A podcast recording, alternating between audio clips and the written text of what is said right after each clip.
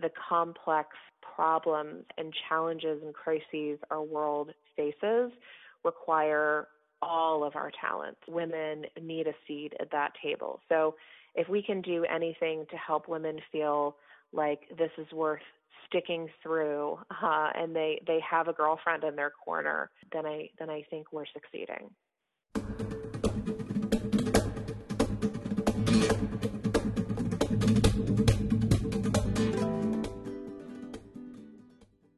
Welcome Jenna Ben Yehuda. She is Vice President and Managing Director of the Foreign Affairs Practice of Wittenberg Weiner Consulting, a woman owned public sector management consulting firm. In this role, she manages a global network of eight diverse teams in support of clients at the U.S. State Department and the U.S. Agency for International Development. In addition, I know her as the founder of the Women's Foreign Policy Network, and additionally, she teaches at George Washington University. I'm so excited to hear her thoughts on women in diplomacy. Welcome, Jenna. Thank you so much, Kelsey. I'm really looking forward to our conversation. So, you wear many hats. Tell us about your jobs, your role, and your work in foreign policy. Sure. So my my day job is, as you mentioned, uh, leading the foreign affairs practice of this management consulting firm. Uh, the firm is 10 years old, and we're 85 men and women strong uh, in about half a dozen countries at this point. And so my slice of that is that I manage the foreign affairs work that we do. So our teams at state and aid are working on a really wide range of interesting issues from a management consulting perspective. So, helping our clients think about how to change their operations and streamline their efforts to be more effective within this changing global landscape. So, we have helped uh, the Office of the Secretary of State host a fish hackathon, bringing developers together from around the world to create new apps for sustainable fishing. We have worked to help embassies throughout the Americas develop the capacity to issue and monitor grants of a variety of sizes to support economic development. And we do energy work in West Africa and South Asia. So the common thread through all of this is kind of looking at the best way to do these programs and to leverage the really kind of whole of government perspective uh, that we've seen in working across a number of sectors and also in the private sector to try to help our clients think thoughtfully about how to bring all of these various sectors together. So, can you speak a little bit to the idea of being a consultant? Do you feel there's a difference between being a consultant and working directly at the US State Department? Is there advantages to being a consultant? I think there are definitely differences um, between certainly being a federal employee and working as a consultant. There are a number of, uh, of roles and responsibilities that are rightfully inherently governmental within, uh, so certain government functions can and should only be performed by those government employees. So there are limitations certainly to the work that consultants can do. So what consultants do is they don't lead uh, efforts for the government, they support those efforts.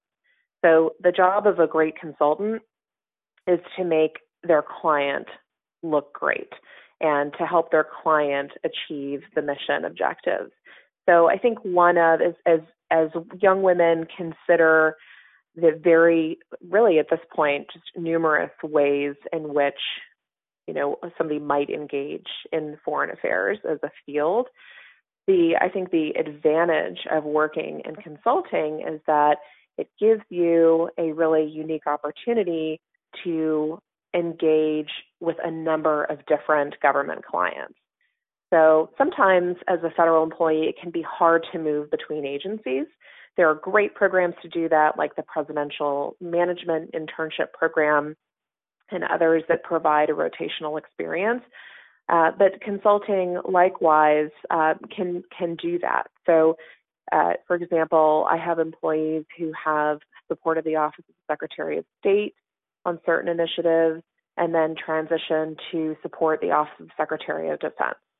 Um, doing that a couple of years out of graduate school um, can be challenging in other settings, but that flexibility and that that movement uh, is is really part of the expectation in the world of consulting. So it gives young women and men certainly the opportunity to move around a little bit and to get a sense of which part of this really broad field of international affairs and international security might be most appealing to them. And it also, I think, gives you the experience of being able to draw connections across the interagency and understand in a pretty unique way, you know, what each agency culture is, what lessons you can draw from each of them, how you can leverage best practices from state to bring into a DoD context, and vice versa. So it can be a great way for people at the beginning of their careers to um, get a get a feel for what the work of the interagency is and to kind of pop in and out on a project basis and discover a little bit about, you know, just to reflect upon what might be a, a good fit for them longer term. Uh, so if folks like that uh, kind of, you know, the opportunity to do something new, um, a lot of our employees move around every couple of years or every even every six months. Um, so it gives you the opportunity to see a new office setting, um, whereas to do that within the context of being a federal employee can have its limitations because you would have to, in many cases, apply for an entirely new position and go through that process, which can be very lengthy. So there are certainly um, benefits on both sides. I began my career uh, as a federal civil servant and spent 12 years doing a lot of really interesting things in that capacity. Um, so, having seen both sides of it, I think there are certainly advantages to both. But um, I think one of the unique features of consulting is the ability to to see a number of different client environments and really just think expansively about the way that various agencies interact with each other. This is so encouraging. Thank you for breaking this down for us because I think the term consultant sometimes can be confusing, especially to a newcomer on the international sure. relations scene. But well, overall, I think sounds... sometimes it feels it it feels a little vague. It feels excessively vague. Um, all that mm-hmm. means is to support. So there are consultants that do IT consulting that help with systems and networks. What it, what you're really talking about is an external player, uh, not from government, supporting a client. So we are a private company, and our clients are public sector or government clients. So it's the private sector supporting the work of the public sector. In, and it could be an advisory basis, which is temporary uh, or you know kind of short in duration. It could be over a period of 10 years uh, with one client. Our firm has supported the Navy in Italy for over 10 years. So the nature of those engagements can change, um, but I think kind of the general nature um, of that support, you know, can be relatively consistent. If you hear the term management consulting, this typically has to do with the way that the organization operates, how the organization is managed. So it can deal with HR practices and increasing diversity uh, in an organization. It can deal with uh, you know the rapidity with which visas are adjudicated and issued, and looking for ways to identify additional efficiencies so there can be a kind of capital O operational focus, or it can, uh, you know, deal with the kind of what we term the performance management cycle, looking at the connection between your budget in the formulation stage and its tie to the strategic plan and program execution so that a virtuous cycle of planning and resourcing is tied and looped together and that there's an outcome driven evaluative context to all of that so that you can make data driven decisions about what really works within your organizational context and what could need tweaking.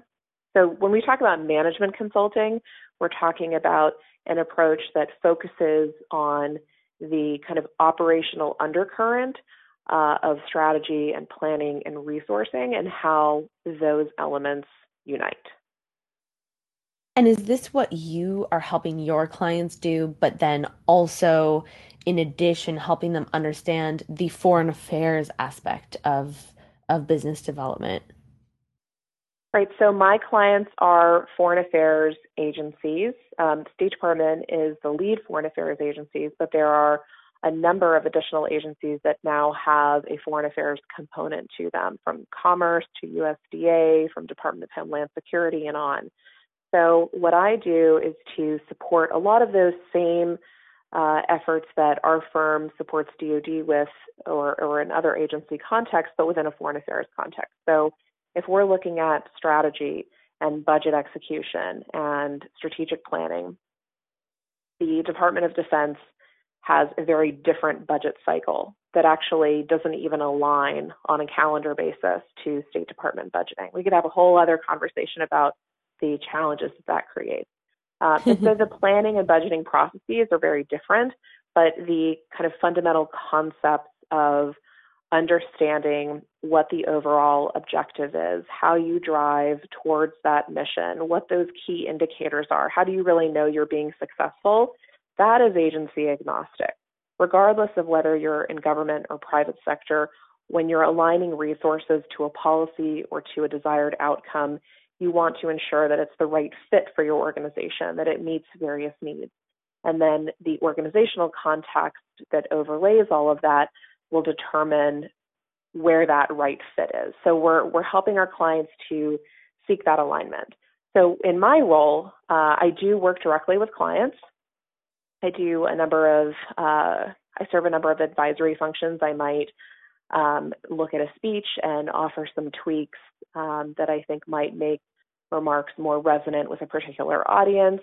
Uh, I might be kind of the final uh, pen on a document that my employees put together to just give it, uh, you know, a fresh set of eyes before we submit something to a client.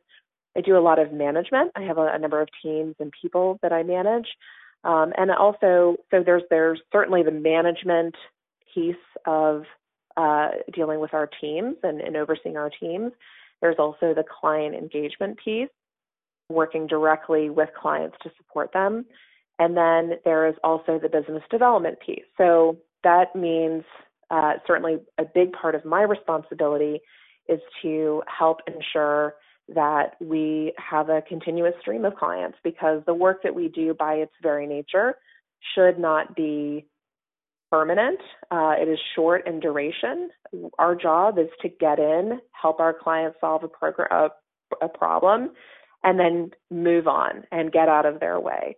Um, we are our firm's philosophy is to support good government and have you know help government to put its best foot forward and then get out of the way. So um, there are a number of different models in the consulting world. Um, ours is really to provide that strategic analytic support and then transition work back to our clients. So if I don't continue to develop a client base, uh, you know, you have to grow or you die, right? So these things are not forever. So we're always looking for ways to partner with other firms, uh, large and small, to identify new opportunities to support our clients. Wow. Amazingly dynamic. That I definitely can hear some young women out there perking up because they're looking for excitement and they're looking to learn a lot. Um, and consulting sounds very dynamic. It, it really can be. I definitely think uh, consulting is, uh, you know, if you like to wake up every day and know this is going to be my schedule, here's what's going to be on my plate, this is what I have to do this week. Um, consulting is not the field for you. this is a career field that that rewards and expects flexibility and dynamism and a lot of energy.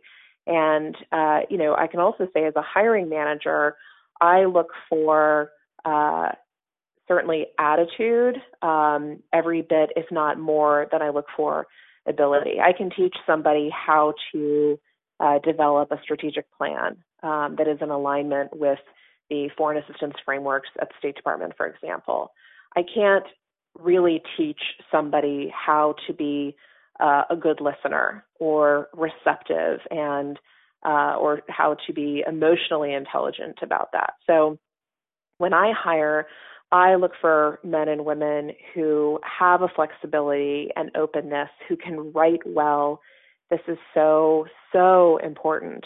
We always look for strong writers and good briefers, people who can synthesize a lot of information quickly and then deliver that in an articulate fashion and succinctly. So I, would say to your to your listeners, uh, being a strong writer and a strong briefer is rewarded across sectors within the foreign affairs community.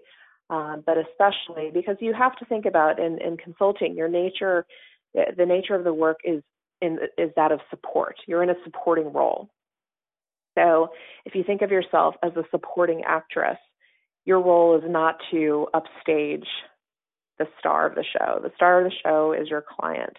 So sometimes that can be challenging. Folks really want to get credit for their work. They want to get the award. They want the recognition.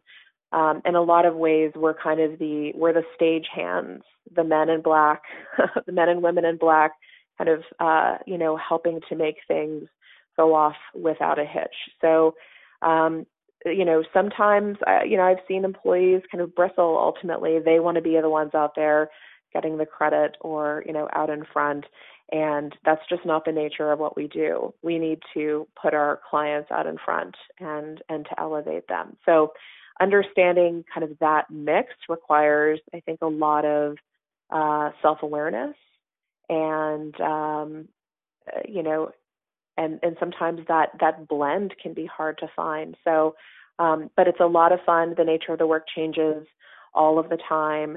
Um, the ability to see different kinds of clients and different settings, um, I think can be really helpful because increasingly in this field, uh, you know, the worlds of defense and diplomacy and development are coming closer and closer together, and so often overlapping and interacting with one another in more complex and diverse ways than ever before. And so within our foreign affairs practice, I think, you know, certainly as we grow, we have more and more opportunities to provide our employees with the experience of operating in all of those sectors. And so that when they go to USA, USAID, they can bring with them the benefit of experience of having seen how certain uh, you know operations are undertaken at the Defense Department at State Department so that those cultures don't seem so disparate and foreign because a lot each of these organizations really do have their own language and their own acronyms, their own budgeting processes. And so coming together in an interagency context, even though it happens more and more, can often feel um, challenging or frustrating, and people don't understand what the priorities of the other agency are because they differ or seemingly differ from their own. So, you know, regardless of whether people go into consulting or foreign service or civil service or otherwise, I think there is just tremendous benefit to our country to identify more and more ways for people to spend time throughout the course of their career crossing agencies um, so that that perspective becomes more shared. It is a very exciting time to be involved in international affairs. And I love that you spoke a little bit about the the networks that are happening and the importance of, you know, cross organizing and, and cross agency collaboration. So then, can you tell us about the Women's Foreign Policy Network? What's the story there? How did it get started? And uh, tell us a little bit about your mission. Sure. So the Women's Foreign Policy Network was started two years ago. This was the result of uh, a dinner that I hosted with about 15 friends, um, very few of whom actually knew each other. These were um, women who were on my kind of rock star list of uh, of superstars, and I just I really wanted nothing more than for all of these really incredible women to know each other. So the purpose of this dinner was to really just come together and connect women across agencies and disciplines because uh, oftentimes, you know, people from different agencies only run into each other at an interagency meeting, uh, you know, which can sometimes be unfriendly territory, right? So I just really wanted to bring some of these fantastic women together. We had a great dinner uh, in DC. We talked for over, I think, two and a half, three hours. And at the end of the meeting, uh, a lot of women said, Great, so now what? Uh, and I thought, well, I don't know. I thought this was I thought this was the thing, and they said this is not the thing. Um, and so we kind of put heads together and, and thought I, I'm an avid Facebook user. I follow embassies and NATO and OECD and a ton of friends, and it's just I, I spend a lot of my online digital life using Facebook as a tool. So I thought, let's give this a go. So I set it up as a closed group, which means that it is searchable, uh, but that you have to request uh, approval to be a part of the group. And so we started this group. It was the 15 of us, and uh, the permissions were set such that each of those women could invite friends of theirs. Um, and then it just kind of grew by word of mouth. And uh, two years later, we have over 1,100 members. Um, and so this, these are now friends of friends of friends of friends. Uh, though increasingly we have women who have found us from uh, OECD and UNDP and all around Europe, a number of women um, supporting World Bank efforts in Asia and in Africa have also joined the network. So I'm really proud of the organic way in which we've grown um, because we really have sought to be a network. Um, so it is a closed Facebook group for women in the national security community.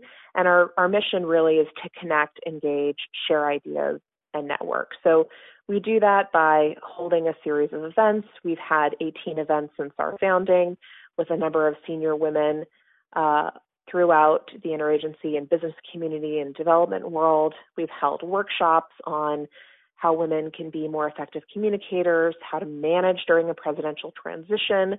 Uh, so we've covered really a wide range uh, of topics from pure policy discussions to leadership and management issues, and also this kind of perennial uh, conversation about work life balance and what we all want from the experience of work. But at its core, it's a network. And this means that uh, it's a place for women to help women. And I can give you a couple of examples of this. Uh, we have had women reach out to each other to say, Hey, uh, I'm interviewing for a job at this organization. Does anybody know anybody there? I'd really love to put my best foot forward. And then a couple of women will comment and pipe up and say, Sure, message me. I can introduce you to so and so. Or somebody else says, I just interviewed there. Here's what I was asked. So this is really practical, useful, meaningful advice uh, and support from a community of women in the same field. Um, so we've seen, you know, a wide range of of ways in which these women have supported each other, and um, it is a totally, uh, you know, apolitical, nonpartisan space. We have Republicans and Democrats and and everything in between. Um, we have been very, I think, diligent uh, in uh, reminding our members that it's not a space, certainly as we you know head into the election for um, political fundraising and things of that nature. So, you know, the bottom line being that we want to ensure that it feels like a welcoming space um, for women across the political spectrum um, who operate in this space.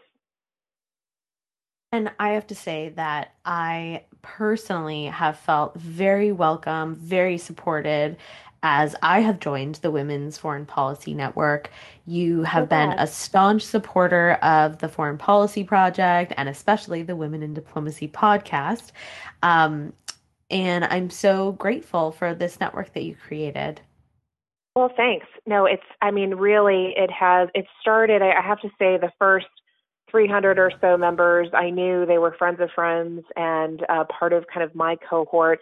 Um, but part of the enormously enjoyable and gratifying experience of seeing this grow have been the diversity of voices and just learning more about all of the really interesting things that people are working on. So I love what you're doing, Kelsey, and I think there is now's a great time to be a woman in this field. There is so much energy and so much thoughtfulness about how to bring women's voices um, into this conversation uh, and to ensure that we can help devise career paths that are meaningful and sustainable um, for women. Because I, I, firmly believe that the the complex uh, problems uh, and challenges and crises our world faces require all of our talents, uh, and women need a seat at that table. So, if we can do anything to help women feel like this is worth sticking through, uh, and they they have a girlfriend in their corner, um, then I then I think we're succeeding. Encourage your listeners to check us out. We're on Facebook. You can search us Women's Foreign Policy Network um, and just click join, and and you'll be hearing from me. Fantastic. Okay, so let's get into the the third hat that you wear. So you also teach at GW. You work with the students of Washington D.C. So I'm an adjunct. Uh, I'm an adjunct professor at the George Washington University Elliott School of International Affairs. How is that as an experience, especially being a you know professional in the real world and then bringing that experience into the classroom? So I have to say, first of all, that I came to Washington, gosh, uh, so many years ago. i have lost count. I think 18 years ago this fall as an undergraduate at GW.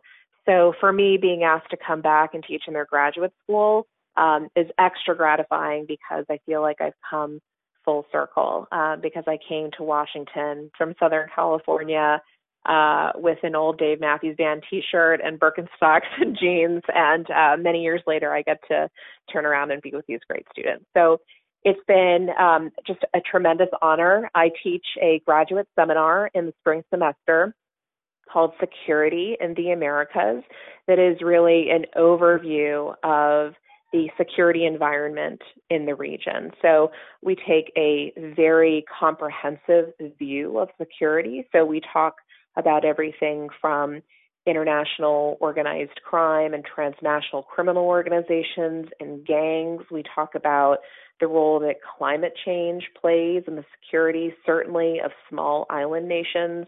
We talk a lot about gender and domestic violence. Latin America is home to some of the highest rates of domestic violence in the world. And we talk about how a persistent climate of violence in a number of these countries can contribute to attitudes about democracy and institutional stability. So um, it's offered every spring. It's been uh, a tremendous learning experience for me. It's a course I designed. Um, and I've I've really really enjoyed it, and it's great for me to to connect to students who are just starting their journey into this field and kind of soak up their enthusiasm and optimism um, about the work that all of us are trying to do. So, one of my regular questions on the Women in Diplomacy podcast is especially for our student listeners, what would you advise them that are topics in international relations that you feel need more research or help in this moment in time? Because I want to encourage our listeners to stop writing the cookie cutter papers and to stop using right. case studies that have been used over and over again in our diplomacy textbooks. So I'm curious your answer to that, but then also, just since you are in such close contact with students every year, any advice that you have for making the most of your academic experience? Sure. So let me start with the research um, question that you asked about. Um, there's so much happening in this field now. This is a field that is that that changes every single day and deepens in really complex and interesting ways. So um, there's so much really that anybody could sink their teeth into. Um, there is a, a, new initiative by the State Department um, that folks might be interested in. Um, and full disclosure, this was an effort that my firm helped to launch. Uh, it's called Diplomacy Lab, and you can find out about it on diplomacylab.org. It is a way for the State Department to course source, kind of like crowdsource research and innovation related to foreign policy by harnessing the efforts of students and faculty at universities across the country. So, for those students out there, uh, I would say, you know, check to see if your university is a part of, excuse me, is a part of the Diplomacy Lab partnership. Uh, because what this really gives you the opportunity to do is respond to research questions posed by State Department officials about questions they want additional research support on, um, and really have your work read and used by officials in the Department of State. So I think that's pretty cool. I think it's pretty exciting to have this dynamic link between the academic community and the policy community. So it's a relatively new effort. There are a number of university partners all across the country. Uh, I would really encourage your listeners to take uh, a look at diplomacylab.org and see if their university is a participant or to contact to see if their university could get involved. Um, so that's one great new initiative that ties uh, universities to the real live current work of the department that helps them ensure that the work that they are producing is relevant. Um, and and so I, I, would really encourage folks to take a look at that. From my perspective, um, I, I'm kind of an organizational junkie, and what I mean by that is that I, I I'm really interested in how uh, in how bureaucracies are designed, how bureaus are segmented and created, how offices interact, and I firmly believe that the structures of our organizations are seriously outdated. Uh, most of our national security apparatus remains unchanged from the passage of the National Security Act in 1947. Since then, so much has happened, not least of which is the information revolution. And certainly the threat environment has changed, and there is this increased transnational nature to a number of the threats that we face, whether it's international organized crime, drug trafficking, cyber, all of these threats are perpetrated by individuals and networks who have zero interest in borders. And so what we have are organizations who whose whose objectives uh, really go past borders uh, and so or or move very quickly physically across very porous borders. And yet we have organizations uh, like the State Department, like parts of the intelligence community, though certainly there have been modernizations there, that are largely structured in the same way. This creates a misalignment. So we have on the threat side, to my mind, a very networked world. And on the organizational side within the U.S. national security apparatus, what I would consider to be a very hierarchical world. That is a disconnect. It makes it really hard for uh, folks at the Department of State to uh, monitor organized crime, uh, which you know is agnostic, you know, border agnostic, uh, organizationally agnostic, um, when they have to move through so many organizational hoops to get those ideas forward. It can be hard for agencies to talk to each other. So I think what that really means is that the structures of government need to change. I think we need to identify ways to infuse our government with agility and organizational models that favor innovation and creativity so that we can match the threat environment that we face. So I would love to see uh, students noodle on that problem because it really it undergirds so much of the work that is done and otherwise i think we end up playing kind of whack-a-mole you know chasing uh, chasing the next threat as we amble so slowly um, through this organizational and budgetary environment which is very constraining and very slow when the threat environment is very fast That is an excellent call to action. Thank you. So send it forward. I want to see it. Yes, I love it. I Everyone, mean, right into Professor Ben Yehuda. there you go. Well, I mean, the other thing I would add to this is that, you know, the other piece is that I think we need to think thoughtfully about how the nature of work has also changed. Millennials are not going to be spending their entire careers within a single office or a single organization as their parents or grandparents might have done. I think we need to make it easier for people to move around government uh, to, so that employees feel like they're consistently being challenged and seeing new things, and so that we derive the benefits of that different experience and that cultural exposure to other processes and other agencies.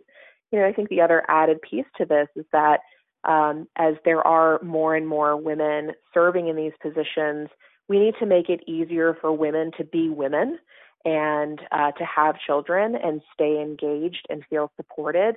And I think there's a lot of work to be done within these organizations to make it uh, an area that is not just welcoming or supportive, um, but truly a champion for working women and mothers.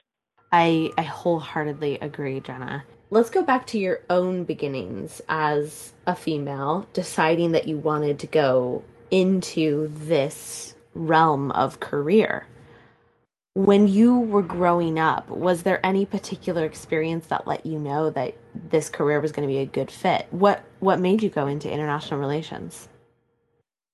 So I'll say a couple of things. Um, my grandfather was a Holocaust survivor, and so I grew up um, from a very young age having an understanding of the world beyond our borders.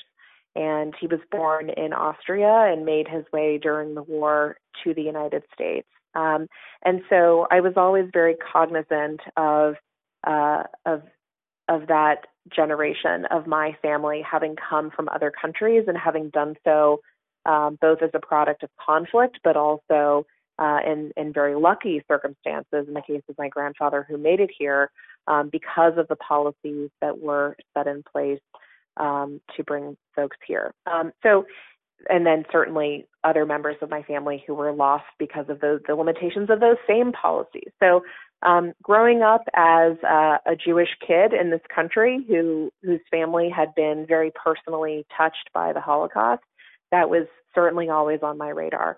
Um, but I will say there were a couple of of moments for me that I think were truly transformational.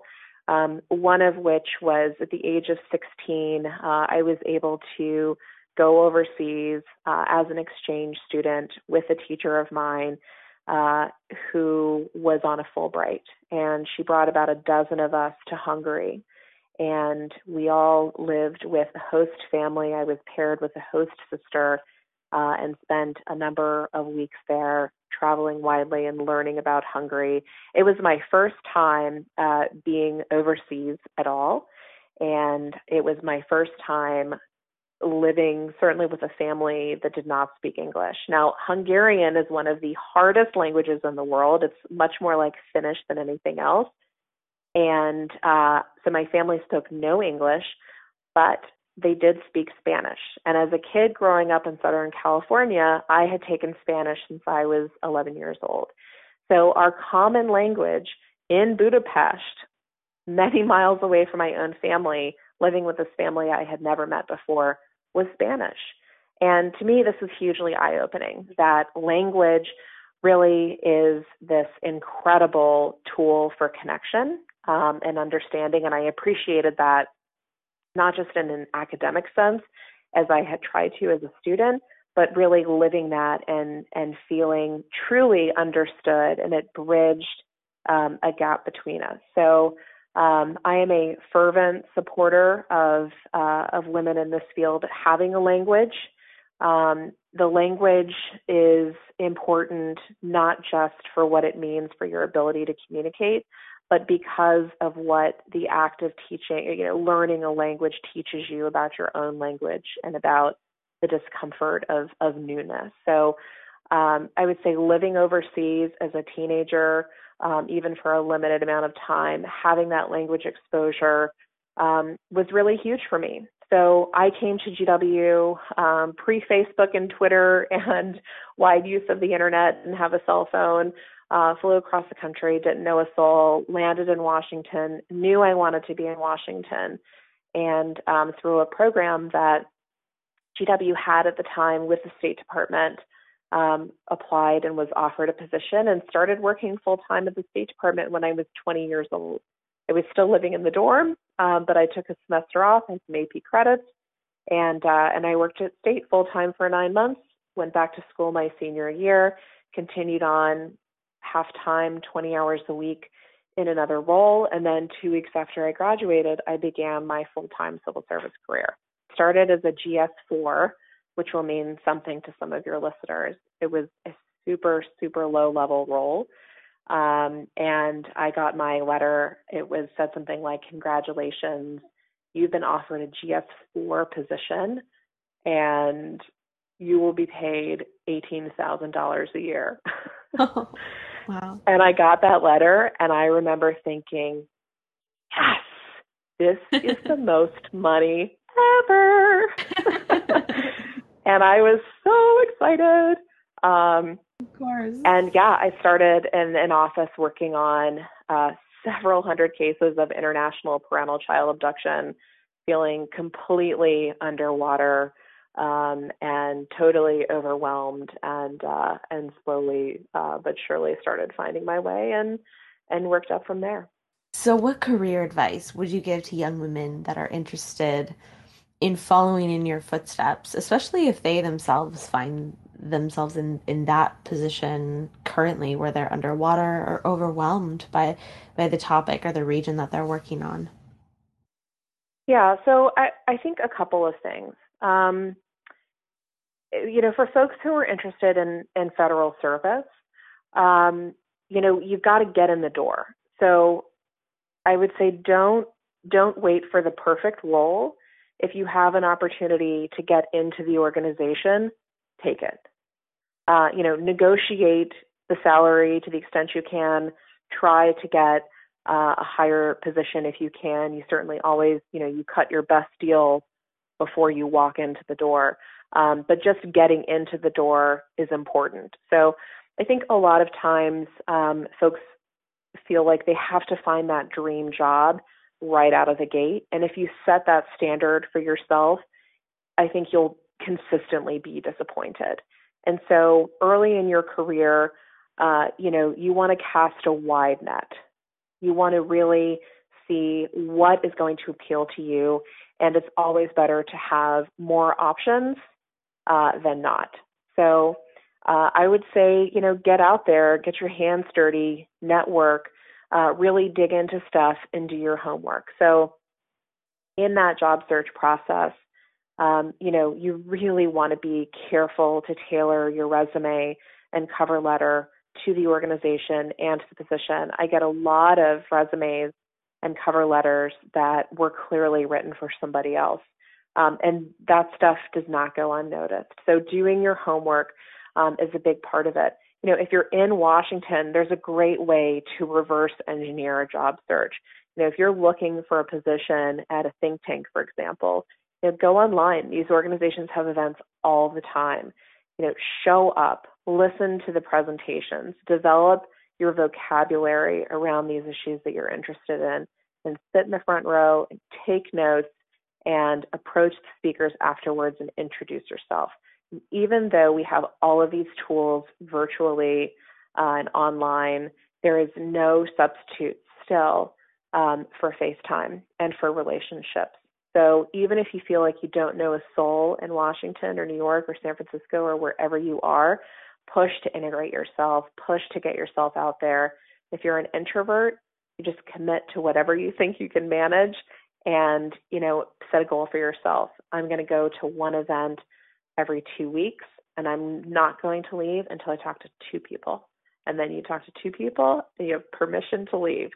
Um, but know what you're going in for, know what you want, get out there, work your network, join the Women's Foreign Policy Network or other groups like Young Professionals in Foreign Policy. There are many out there um, to really start to understand the space because I think when you're coming right out of school, you have an academic context, doesn't often give you a really good feel for the architecture of Washington and the intersection between the Pentagon and the Hill and State Department and think tanks and academia and trade associations. So being here, I think, helps with that. Your network can help with that. There's no substitute for doing your homework um, and really digging in and demonstrating your passion. So I'm going to contradict myself a little bit here. I, I'm a big believer in just getting your foot in the door and not waiting for the perfect opportunity.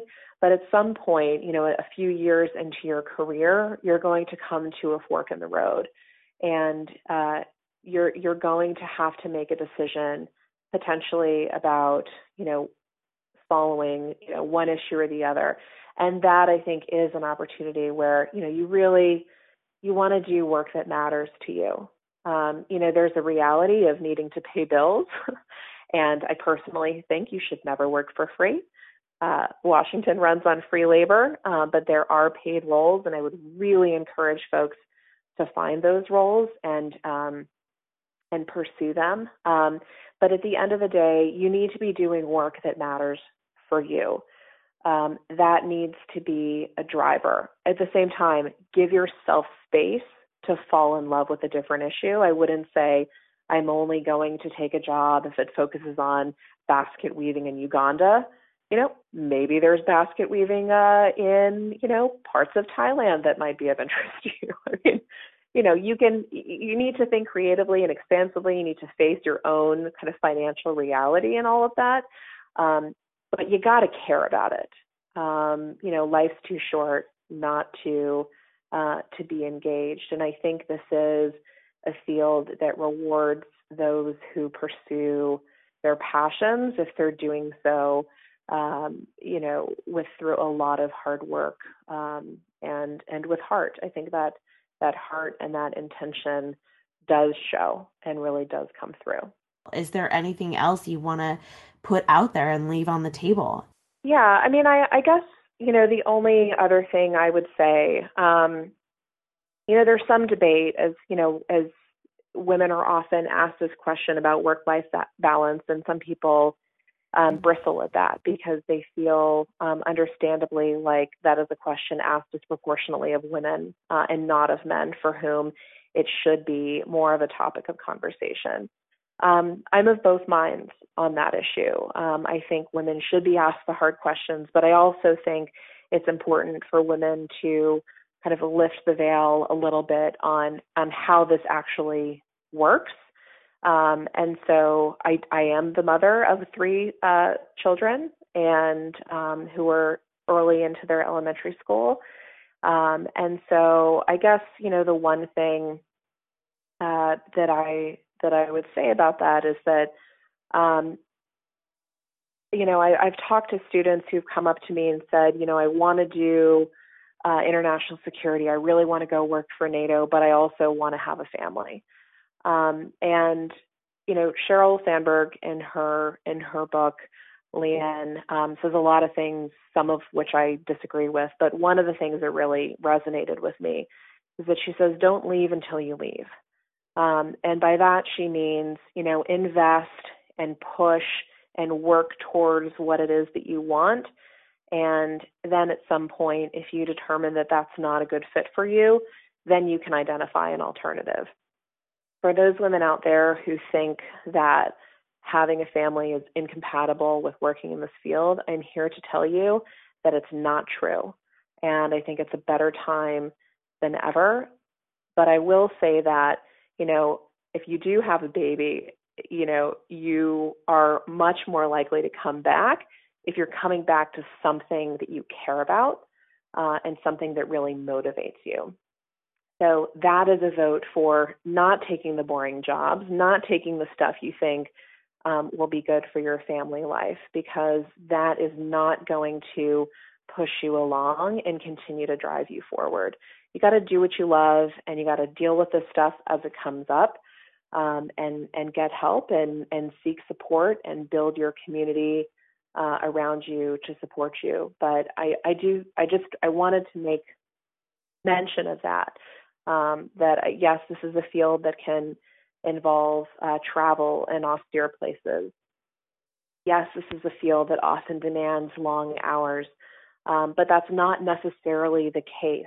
Um, and you can do those uh, tough roles for a number of years and then transition into something that provides you the flexibility you may want or need at some point. So don't leave until you leave. Jump in with both feet and give it all you got. Such great advice. Oh my goodness. Oh, well, it's my pleasure. I you know, I I really I think this stuff is really important. I think it can feel really isolating. You know, a lot of these jobs, um, you know, I, I spent the better part of a decade uh, where I was often the only woman in the room. Um, and that can, uh, you know, lead people to, you know, wade into waters of self doubt. And that's why uh, I founded the network. And that's why I really try to support women because we need creative solutions to these problems. The world is not getting any simpler. Uh, and so we really need to create environments that support women and men from all backgrounds, from all walks of life. We need to move away from, uh, you know, this notion that the State Department is a priesthood um, for the, you know, the saying goes, pale male in Yale. Uh, we need the our systems of government and organizations and nonprofits to reflect the diversity of our country if we're going to get this stuff right.